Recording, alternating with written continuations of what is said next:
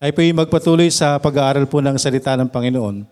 So ang atin pong pag-aaralan ay may kinalaman po sa panalangin, may kinalaman po sa prayer na kumbaga yung nagpipray sa atin po na sa atin pong kumbaga hindi ko alam kung nakaalam hanggang ngayon ginagawa natin na or tayo nakagis na natin because yun po yung aking nakagisnan na tayo po ay nananalangin, ipinagpipray po natin yung mga namatay. Okay, di ba? Pinagpipray natin yung mga namatay nating mahal sa buhay. So lalo na nga po nung itong month na to, ng nakaraang November 1 and 2, na marami yung patuloy na nananalangin para sa kanilang mga mahal sa buhay. Okay, so titingnan po natin ang tinasabi po ng Bible about this at yung pangyayaring ito sa dalawang tao na I believe na naririnig na rin po siguro natin. Ito po yung rich man and Lazarus. Sa chapter 16 po, chapter 16 ng Luke. Tingnan po natin at para din po sa atin pong lahat. At masiguro din po natin yung atin pong makikita rin po natin dito mga kaibigan ang bagay kung saan yung magiging destinasyon po ng tao, ang dalawang klase ng tao at ang dalawang destinasyon na maaaring pupuntahan ng mga taong ito. So rich man and Lazarus, buksan po natin sa chapter 16 ng Luke. Magsimula po tayo ng verse 19. Sabi po dito, there was a certain man or rich man which was clothed in purple and fine linen and fared sumptuously every day. So ito pong rich man, obviously mayamang tao. And another, ito yung unang tao, yung pong mayaman. Ang pangalawa po, sa verse 20, and there was a certain beggar named Lazarus, which was laid at his gate full of sores. So itong beggar na ito, ay pinangalanan pong Lazarus, ito po ay pangyayari na siya po ay nandoon doon sa gate, andun po siya lagi doon sa, kumbaga doon sa harapan ng bahay ng mayaman. At siya po ay punong-puno ng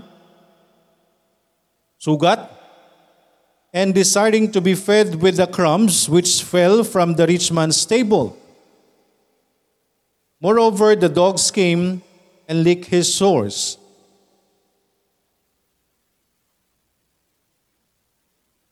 So again, nandyan po yung dalawang klase. Tingnan po natin dyan, mga kaibigan, lalo tigit po sa atin po na talagang masiguro po natin yung atin pong relasyon sa Panginoon. Dalawang bagay, dalawang klase ng tao, at dalawang bagay na pwedeng puntahan ng mga tao. So makikita po natin dito yung sitwasyon ng dalawang tao at ang kalagayan na pwedeng mapuntahan ng tao na hindi po magkakaroon ng pagkakilala sa Panginoon at ang tao na magtitiwala sa atin pong Panginoon para sa atin pong kaligtasan. So tingnan po natin muli. Basahin ko po sa Tagalog. Luke chapter 16 Verse 19, sabi po, mayroong isang di kilalang mayamang lalaki. Kumbaga hindi siya napangalanan, na nadadamitan ng murado at pinong lino. Yan, fine linen.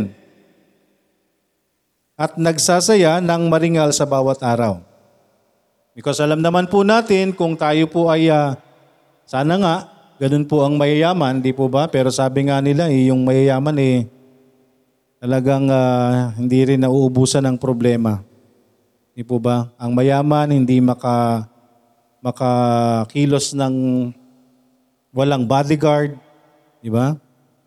Mayaman, hindi makatulog kasi ang iniisip ay magpayaman. Di ba? Mayaman na hindi makakain ng maayos kasi may sakit na pangmayaman. Di ba? Na ang dami-dami mong ang pera, ang dami mong pagkain, may mga ganun. Daming pagkain sa mesa pero hindi makakain kasi may sakit. O kaya naman po, maraming pera, maraming pag-aari, pero hindi naman masaya. Hindi masaya ang buhay. Hindi magkasundo ang pamilya, hindi magkasundo ang mga anak. So, makita po natin yung sitwasyon ng mayaman na siya po ay parati po siyang maringal, araw-araw, nagsasaya. And mayroon naman din pong pulubi, sabi po sa 20, at mayroong isang pulubi na nangangalang Lazaro. Siya po si Lazarus na nakahimlay sa kaniyang tarangkahan na lipos ng mga sugat. Marami po siyang mga sugat sa kaniyang katawan at nagnanais na makakain ng mga kapirasong nahuhulog mula sa dulang ng mayamang lalaki. Kumbaga yung inaasahan niya na lang na pagkain ay manggagaling dun sa mayaman. Diba? Kahit mga himugmug lang. At nandyan po ang aso na lumalapit at dinidilan ang kanyang mga sugat. Verse 20, and it came to pass, dumating po ang panahon na ang beggar, si Lazarus po, ay namatay and was carried by the angels into Abraham's bosom. The rich man also died and was buried. At ito ang nangyari na ang pulubi ay namatay at dinala ng mga anghel sa dibdib ni Abraham at ang mayamang lalaki rin ay namatay at inilibing. Sabi po dito, and in hell he lift up his eyes, being in torments, and seeth Abraham afar off and Lazarus in his bosom. And he cried and said, Father Abraham, have mercy on me, and send Lazarus that he may dip the tip of his finger in water, and cool my tongue, for I am tormented in this flame. So mga kaibigan, kung tayo po ay hindi naniniwala sa impyerno, eh ito po ay pangyayari kung saan may taong nakarating, may tao pong napunta sa impyerno. May tao pong mapupunta sa impyerno. Kung naniniwala nga po tayo, lagi nga po nating sinasabi, kung tayo'y naniniwala doon sa langit, dapat paniwalaan din po natin ang lugar ng impyerno. Hindi ho ibig sabihin o hindi ho para tayo'y takutin kung di magkaroon po tayo ng yung banal na takot na huwag tayong matakot doon sa tao na kayang patayin lamang ang ating katawan. Matakot tayo saan? Sa Diyos. Na kapag tayo po'y namatay, hindi lamang po yung katawang lupa natin ang mamamatay at kaya din po tayong dalhin sa impyerno. Because automatic po ang tao pong hindi magtitiwala kay Kristo. Sabi po sa John 3:18. Buksan niyo po sa inyong mga Bible. John 3:18. So yan po ay simula sa John 3:16. Simulan po natin doon. Ang tao na magkakaroon ng pagtitiwala sa Panginoon, magkakaroon po siya ng buhay na walang hanggan.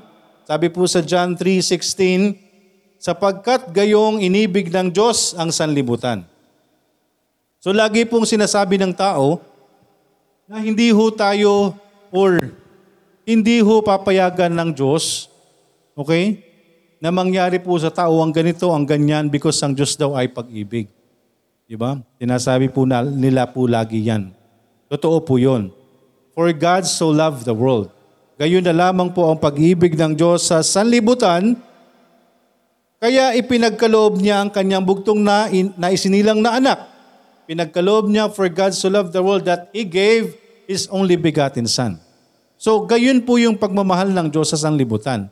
kaya ibinigay niya si Kristo. Okay? So, andon yung pagmamahal ng Diyos. Pero ang nakakalimutan po ng tao, na yung karakter ng Diyos, andyan po yung pagmamahal. Andyan ang love. Kaya nga sabi po nila, God is love. So pinangahawakan nila na ang Diyos ay pag-ibig, so hindi hahayaan ng Diyos na mapahamak ang tao. Yun po ang katuruan nila. Na hindi Diyos nahahayaan niya ang tao na mapahamak. Pero maliwanag po ang salita ng Diyos.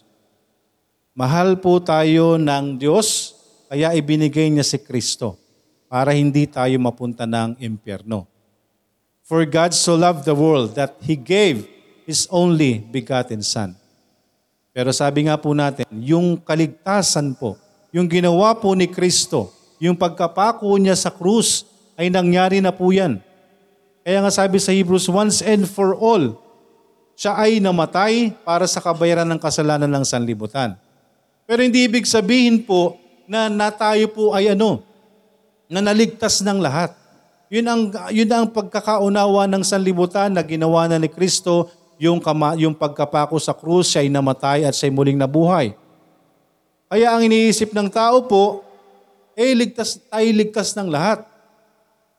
Ang iniisip ng tao, ginawa na ni Kristo Yes, ginawa ni Kristo yung pagkapako, pagkamatay, pagkanalibing at siya ay muling nabuhay.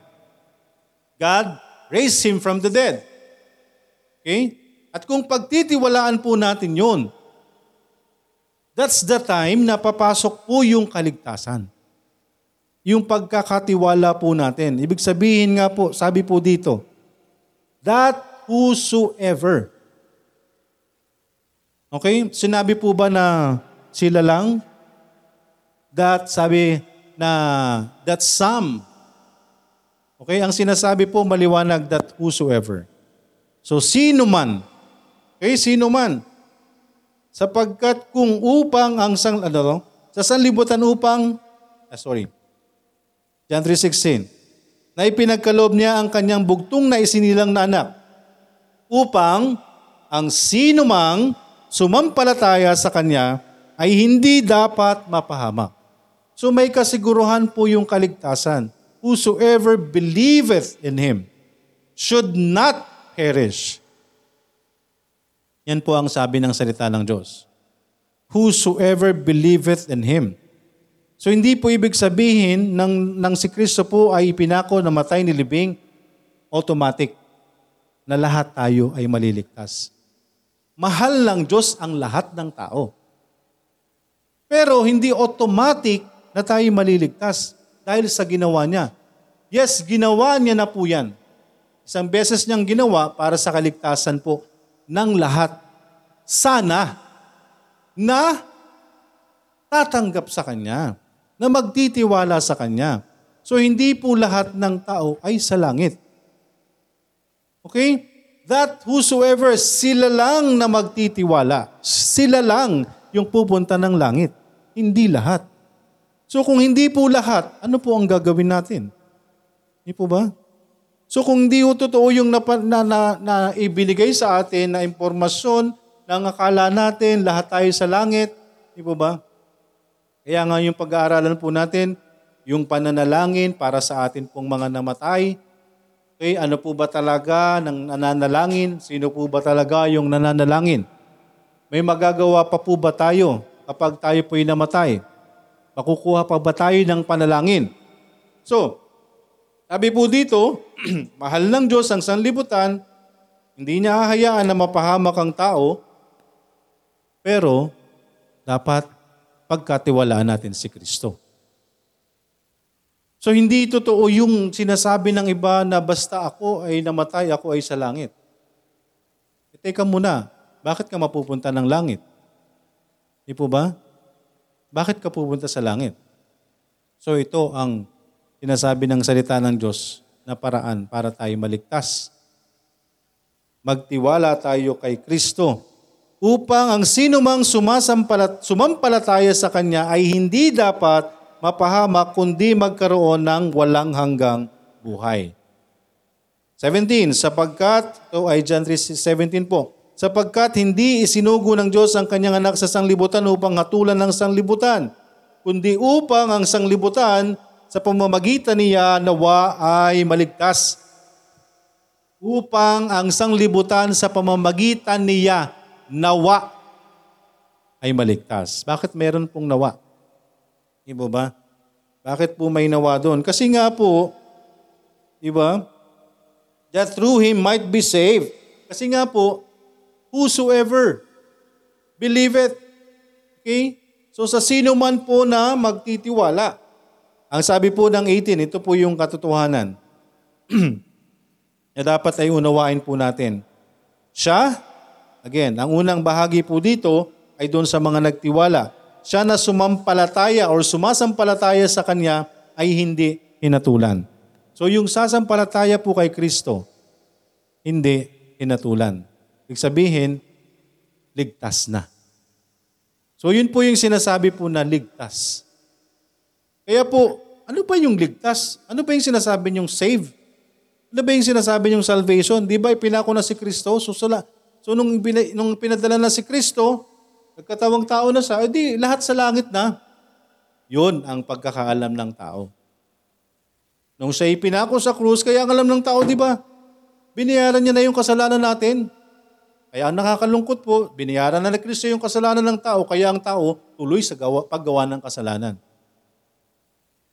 Iba? Tuloy, nag-e-enjoy sa kasalanan. Iba po yung nakakakumit tayo ng kasalanan without our relationship with God, with Jesus Christ, or tayo'y naligtas. Iba rin po yung gumagawa ng kasalanan na wala pang relasyon sa Diyos.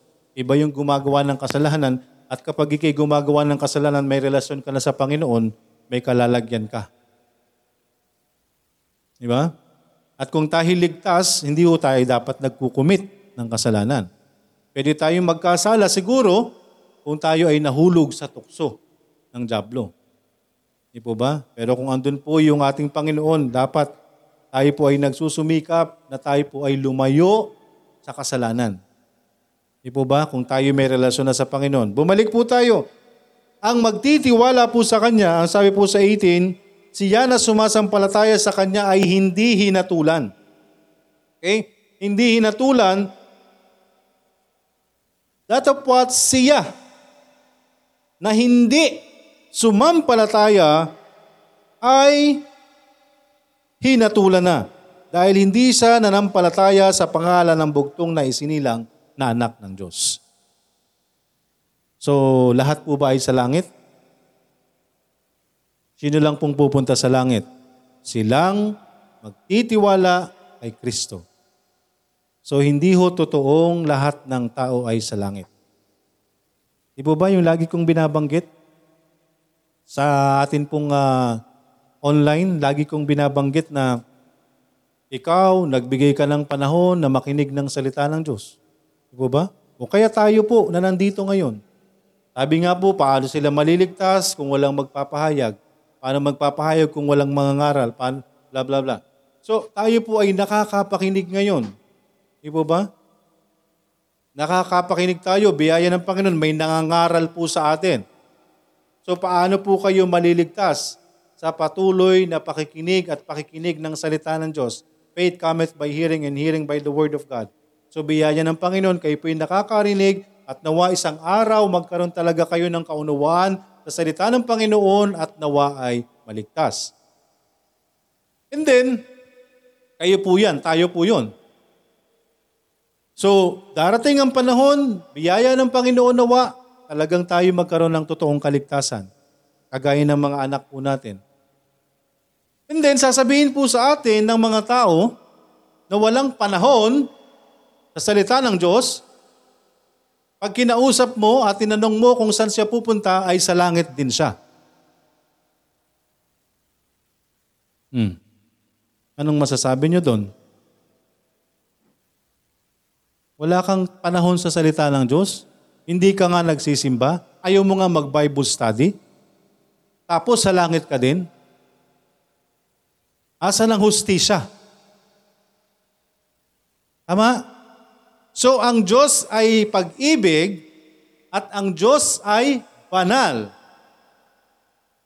Okay? So kung ang Diyos ay pag-ibig, ang Diyos ay banal, ayaw ng Diyos sa kasalanan. Kaya ang sabi ng salita ng Diyos, "Be ye holy, for I am holy." So hindi ibig sabihin na tayo, ang lahat ng tao ay sa langit. Kaya nga po, kung tayo gusto natin sa langit, ang tao gusto sa langit pero ayaw magsimba. Ang gusto sa langit pero ayaw makinig ng salita ng Diyos. Anong gagawin mo sa langit? Wala tayong gagawin dun sa langit kundi magpuri sa Panginoon. Ngayon pa lang ayaw na natin. Hindi po ba? Kaya po, mga kaibigan, mga kapatid, ito ay bagay na dapat maunawaan po natin na meron pong kalalagyan ng tao kapag hindi tayo nagtiwala kay Kristo. At kung magtitiwala tayo sa Panginoon. Kapag nagtiwala tayo sa Panginoon, ang sabi po dyan, hindi na po siya mahahatulan. Bagkos siya ay magkakaroon ng buhay na walang hanggan. Pero ang hindi ho magtitiwala ay nahatulan na. So ito po yung pinag-aaralan po natin ang rich man and Lazarus. Nung panahon po na ang rich man ay nabubuhay, siya po ay nagpapakasaya. Okay? Nagpapakasaya siya. Pero nung siya po ay namatay, andun po yung kaparusahan. Pero ang pulube, si Lazarus na siya po ay nandoon, walang makain, punong-puno ng sugat. Pero nandun po nung siya ay namatay, andun po siya doon sa kapiling po, sa Abraham's bosom. And then the rich man also died and was buried, and in hell he lifted up his eyes, being torments, and seeth Abraham afar off and Lazarus in his bosom. And he cried and said, "Father Abraham, have mercy on me, and send Lazarus that he may dip the tip of his finger in water, and cool my tongue, for I am tormented in this flame." So yan po ang lugar. Ang lugar po para sa mga taong walang relasyon sa Panginoon. Torment. Ang sabi po niya, nawa ay mabigyan man lang siya, mapatakan man lang siya because siya ay nahihirapan. Diba? Sabi po dyan, "He may dip the tip of his finger in water and cool my tongue." Andun po yung sobrang init. "For I am tormented in this flame." Hindi lamang po siya ay hindi lang mailit basta yung lugar, kundi apoy. Kaya mga kaibigan, kung gusto nating paniwalaan ng langit, paniwalaan din po natin ang impyerno. Bakit? Baka yung paniniwala natin na sa langit lang ang lahat ng tao, hindi po tayo magkakaroon ng totoong relasyon sa Panginoon, hindi tayo magkakaroon ng totoong pagsisisi. Hindi tayo magkakaroon ng totoong pagsisisi sa Panginoon. "And he cried and said, Father Abraham, have mercy on me, and send Lazarus that he may dip the tip of his finger in water, and cool my tongue, for I am tormented in this flame. But Abraham said, Son, remember that thou in thy lifetime receivest thy good things." Sabi po dyan sa verse 25, Luke chapter 16. Luke chapter 16, verse 25. Sabi po dito, "Datapwat si Abraham ay nagsabi, Anak, alalahanin na sa iyong buong buhay ay tinanggap mo ang iyong mga mabubuting bagay. At sa gayon ding paraan, si Lazaro ay ang mga masasamang bagay. Datapwat ngayon siya ay inaaliw at ikaw ay nagdurusa. At bukod sa lahat ng ito, ay sa pagitan namin ay ninyo ay may isang malaking hangin, bangin na nakapirme, kaya sila ay magnanais tumawid mula rito tungo sa inyo ay hindi makakaya, ni hindi sila maaaring tumawid tungo sa amin, na nagnanais pumunta mula riyan. Then he said, I pray thee, therefore, Father, that thou wouldest send him into my father's house, for I have 5 brethren, that he may testify unto them, lest they also come into this place of torment." Sabi nga po, di po ba ano yung pakiusap? Nakikiusap po sino? Nakikiusap po ang mayaman. Ano pong sinasabi po dito? I pray thee, therefore, Father, that thou wouldest send him to my father's house. For I have 5 brethren, that he may testify unto them, lest they also come into this place of torment. Abraham said unto him, They have Moses and the prophets, let them hear them. And he said, Nay, Father Abraham, but if one went unto them from the dead, they will repent.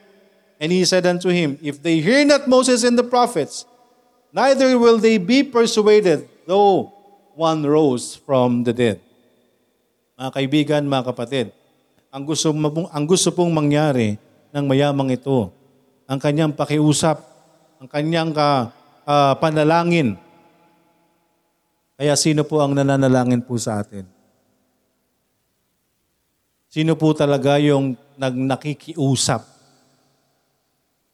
Di po ba? Ang mga nakikiusap, mga lumalapit sa Diyos, yung mga tao na nasa impyerno. Ano po ang nais po ng rich man na ito? Nawa may pumunta po sa aming tahanan. Nawa merong magsabi po sa kanila ng bagay na ito. Nang sa gayon, hindi nila maranasan ang aking nararanasan. So, ang meron pong mga puso, ang sino mga nais po, nagnanais, lumalapit, humihingi ng pakiusap, ng panalangin, ay ang mga taong nasa impyerno. Nanawa, hindi maranasan ang kanyang mga mahal sa buhay, ang kanyang nararanasan sa ngayon. At marahil gayon din ang mga taong nasa langit. Lalo't higit.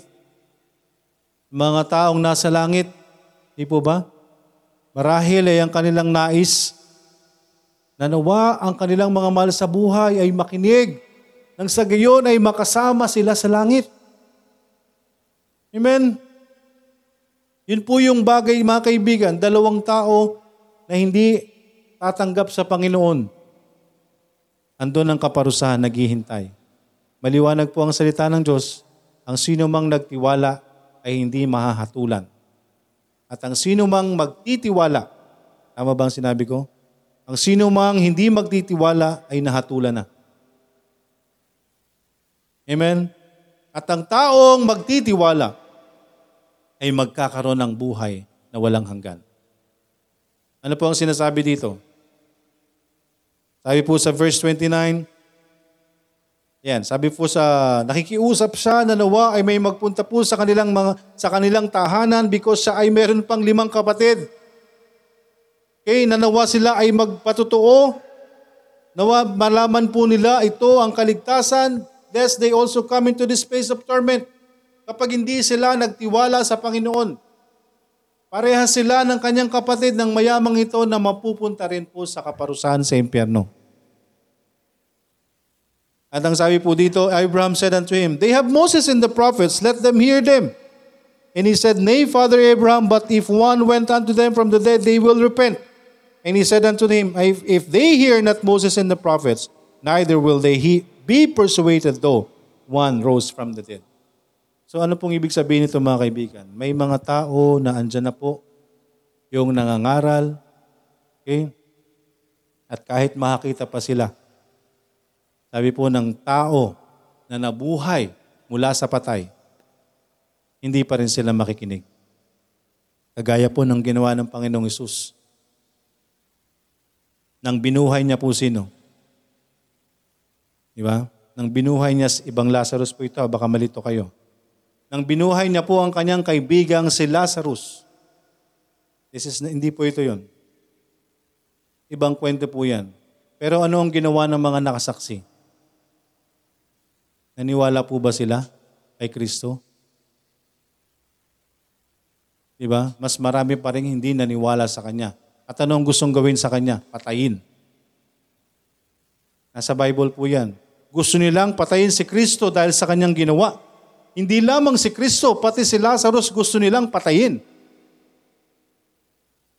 Ng mga Pariseo, ng mga skriba. Bakit? Testimony si Lazarus sa kapangyarihan ng Diyos. Kaya hindi lang si Kristo yung gusto nilang puntahan nun. Hindi ko ma-recall kung saang verse yan. Pero si Lazarus gusto rin nilang puntahan para patayin.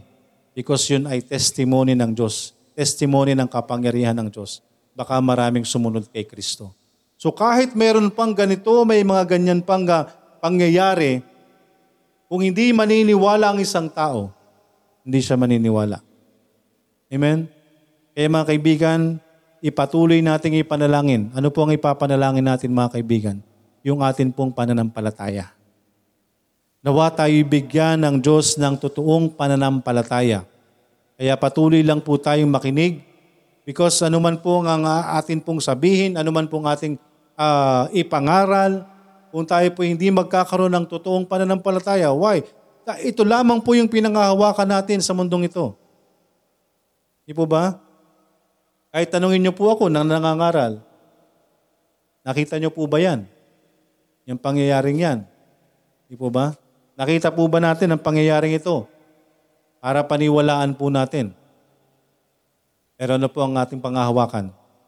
Faith. Saan natin ilalagay yung pananampalataya natin?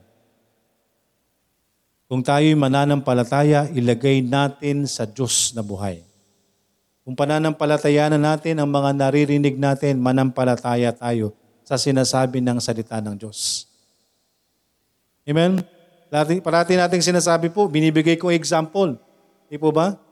What if itong mga naririnig natin ay wala? What if lang? Di ba? Bawa, naniwala ka, nagtiwala kay Kristo. Andun yung pananampalataya mo. Umaasa ka sa kanyang salita. Kapag namatay ka, sa langit ka. Okay?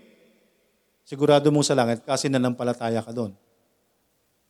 Ito namang isa, hindi nanampalataya. Hindi niya pinanampalatayanan. Hindi siya naniniwala. Hindi siya nanampalataya. So sa paniniwala natin, ang taong di sasampalataya sa Diyos, mapupunta sa impyerno. Tama po? So, what if? Pagbigyan natin, what if walang langit, walang impyerno? May mawawala ba dun sa taong nagtiwala sa langit? Siya'y nagtiwala sa salita ng Diyos, siya'y sumunod sa salita ng Diyos, ano ang naging maayos sa kanya? Naging maayos yung kanyang pamumuhay. Right? Ay yung hindi sumunod. Wala ding mawawala. Tama po? Eh wala eh, hindi totoo yung langit at impyerno eh. Yung hindi nagtiwala sa langit, sa impyerno siya. Eh hindi totoo. So wala din. Tama po? Nasayang ba yung di niya pagtitiwala sa langit? Hindi rin, kasi wala rin namang impyerno. Wala rin namang langit. Kuha po natin, what if lang? Kasi parang ayaw yung maniwalang walang impyerno eh. Talaga naman. What if walang langit, walang impyerno? Walang masasayang kung magtiwala ka sa langit. Walang masasayang kung di ka nagtiwala sa langit. Kasi wala namang impyerno eh, hindi totoo. What if hindi totoo ang langit at impyerno? Pero, pag dumating tayo sa huli, at totoong lahat ng sinasabi ng salita ng Diyos, sinong kawawa? Sinong kawawa? Ikaw nagtiwala ka sa salita ng Diyos. Ako nagtitiwala ako dito. Whatever happens, kung ano yung pananampalataya ko, since the day that I got saved. Faith is the substance of things hoped for, the evidence of things not seen. Hindi ko nakikita ang langit, hindi ko nakikita ang impyerno. Ano ang katunayan na meron yan? Anong katunayan na merong langit at impyerno? My faith. Faith is the substance of things hoped for. Faith is the evidence of things not seen. Ang pananampalataya mo ang magiging evidence ng mga bagay na hindi mo nakikita. Naniniwala ka sa langit, nakita mo na ba? Hindi po, pero naniniwala po ako. Paano ka naniwala? Yung pananampalataya ko po ang nagpapakita sa akin na may langit. My faith. Eh, totoong lahat. So yung hindi nagtiwala kay Kristo, impyerno. Nakuha natin. impyerno. Kaya kung mananampalataya lang din tayo, manampalataya na tayo na may totoong langit, na may Diyos na nagsasabi, may Kristo na tumubos ng ating kasalanan. Amen? May Kristo na tumubos sa ating kasalanan. Ilagay natin yung ating pananampalataya. Because in the end, yung pananampalataya natin ang magdadala sa atin either heaven or hell. Amen? Either heaven or hell. Nasa faith natin yan. Kaya paniwalaan natin ang sinasabi ng salita ng Diyos. Faith cometh by hearing and hearing by the word of God. Kung patuloy kang makikinig ng salita ng Diyos, ibukas mo yung iyong puso at isipan, patuloy kang makinig ng salita ng Diyos. Magagaya tayo sa rich man and Lazarus. Dalawang bagay ang pwedeng puntahan. Isang bagay lang tayo doon. Isang lugar lang tayo doon. So mamimili tayo kung ano ang gusto nating puntahan. Kailangan nating sumampalataya kay Kristo. Isuko natin ang ating sarili sa Panginoon. Wala tayong magagawa sa buhay natin kung wala ang Panginoong Hesus. Hindi tayo makakarating sa langit sa pamamagitan ng mga ginagawa natin. Sa pagiging mabuting tao natin, hindi tayo makakarating sa langit. Panampalatayanan lang natin si Kristo para tayo mapunta sa langit. Isuko natin ang sarili sa Kanya, lahat-lahat sa ating sarili, anuman yung mga kasalanan natin, hindi na natin kailangang isa-isahin, isuko natin sa Panginoon. At kung totoo yung paglapit mo sa Panginoon, totoo yung pagsisisi mo. Yung pagsisisi ay may halong ano yan, may halong pakikipag-ayos. Kung nagsisi ka sa bagay na ito, iaayos mo yan sa Panginoon. May iaayos mo lang yan sa Panginoon kung magkakaroon ka ng totoong pananampalataya sa ginawa ng Panginoong Hesus. At kung tayo totoong maliligtas, unti-unti tayong babaguhin ng Diyos. Amen? Hindi tayo mananatili sa kung sino tayo. Kung totoong tayo may relasyon sa Panginoon. Kaya isuko natin ang sarili natin sa Panginoon. Siguruhin natin yung kaligtasan natin. By faith. Amen? Sa pananampalataya natin, tayo'y magdidesisyon para mapunta tayo either sa langit o impyerno. Amen? Purihin po ang Panginoon, purihin ang Kanyang salita. Tayo po'y saglit na manalangin. Dakilang Diyos na nasa langit, maraming salamat po. Sa umagang ito, maraming salamat po sa inyong salita. Kayo po ang gumabay sa bawat isa. Sa aming pong napakinggan, kayo po ang kumilos, higit sa lahat, sa kaligtasan ng bawat isa na wala pang kasiguruhan ng relasyon sa inyo, Panginoon. Isuko namin sa inyo ang aming sarili. Isuko namin lahat sa inyo, Panginoon. At magkaroon kami ng plano, Panginoon, na may makipag-ayos sa inyo. Iligtas niyo po ang bawat isa, Panginoon. Magkaroon kami ng tamang relasyon. At kayo po ang gumabay po sa amin pong pagbabago, Panginoon. Maraming salamat po. Kayo nawa ang gumabay sa bawat isa, kayo ang kumilos sa bawat isa, Panginoon, sa bawat kaligtasan, sa mga wala pang kasiguruhan ng kaligtasan. Maraming salamat, Panginoon. Ang iyong mga anak, patuloy niyo pong gabayan, naway patuloy na maging kabahagi sa iyong gawain, Panginoon. Inupuri ka po namin, pinapasalamatan, niiling po namin ang lahat ng ito sa pangalan ni Jesus na aming Panginoon at tagapagligtas. Amen.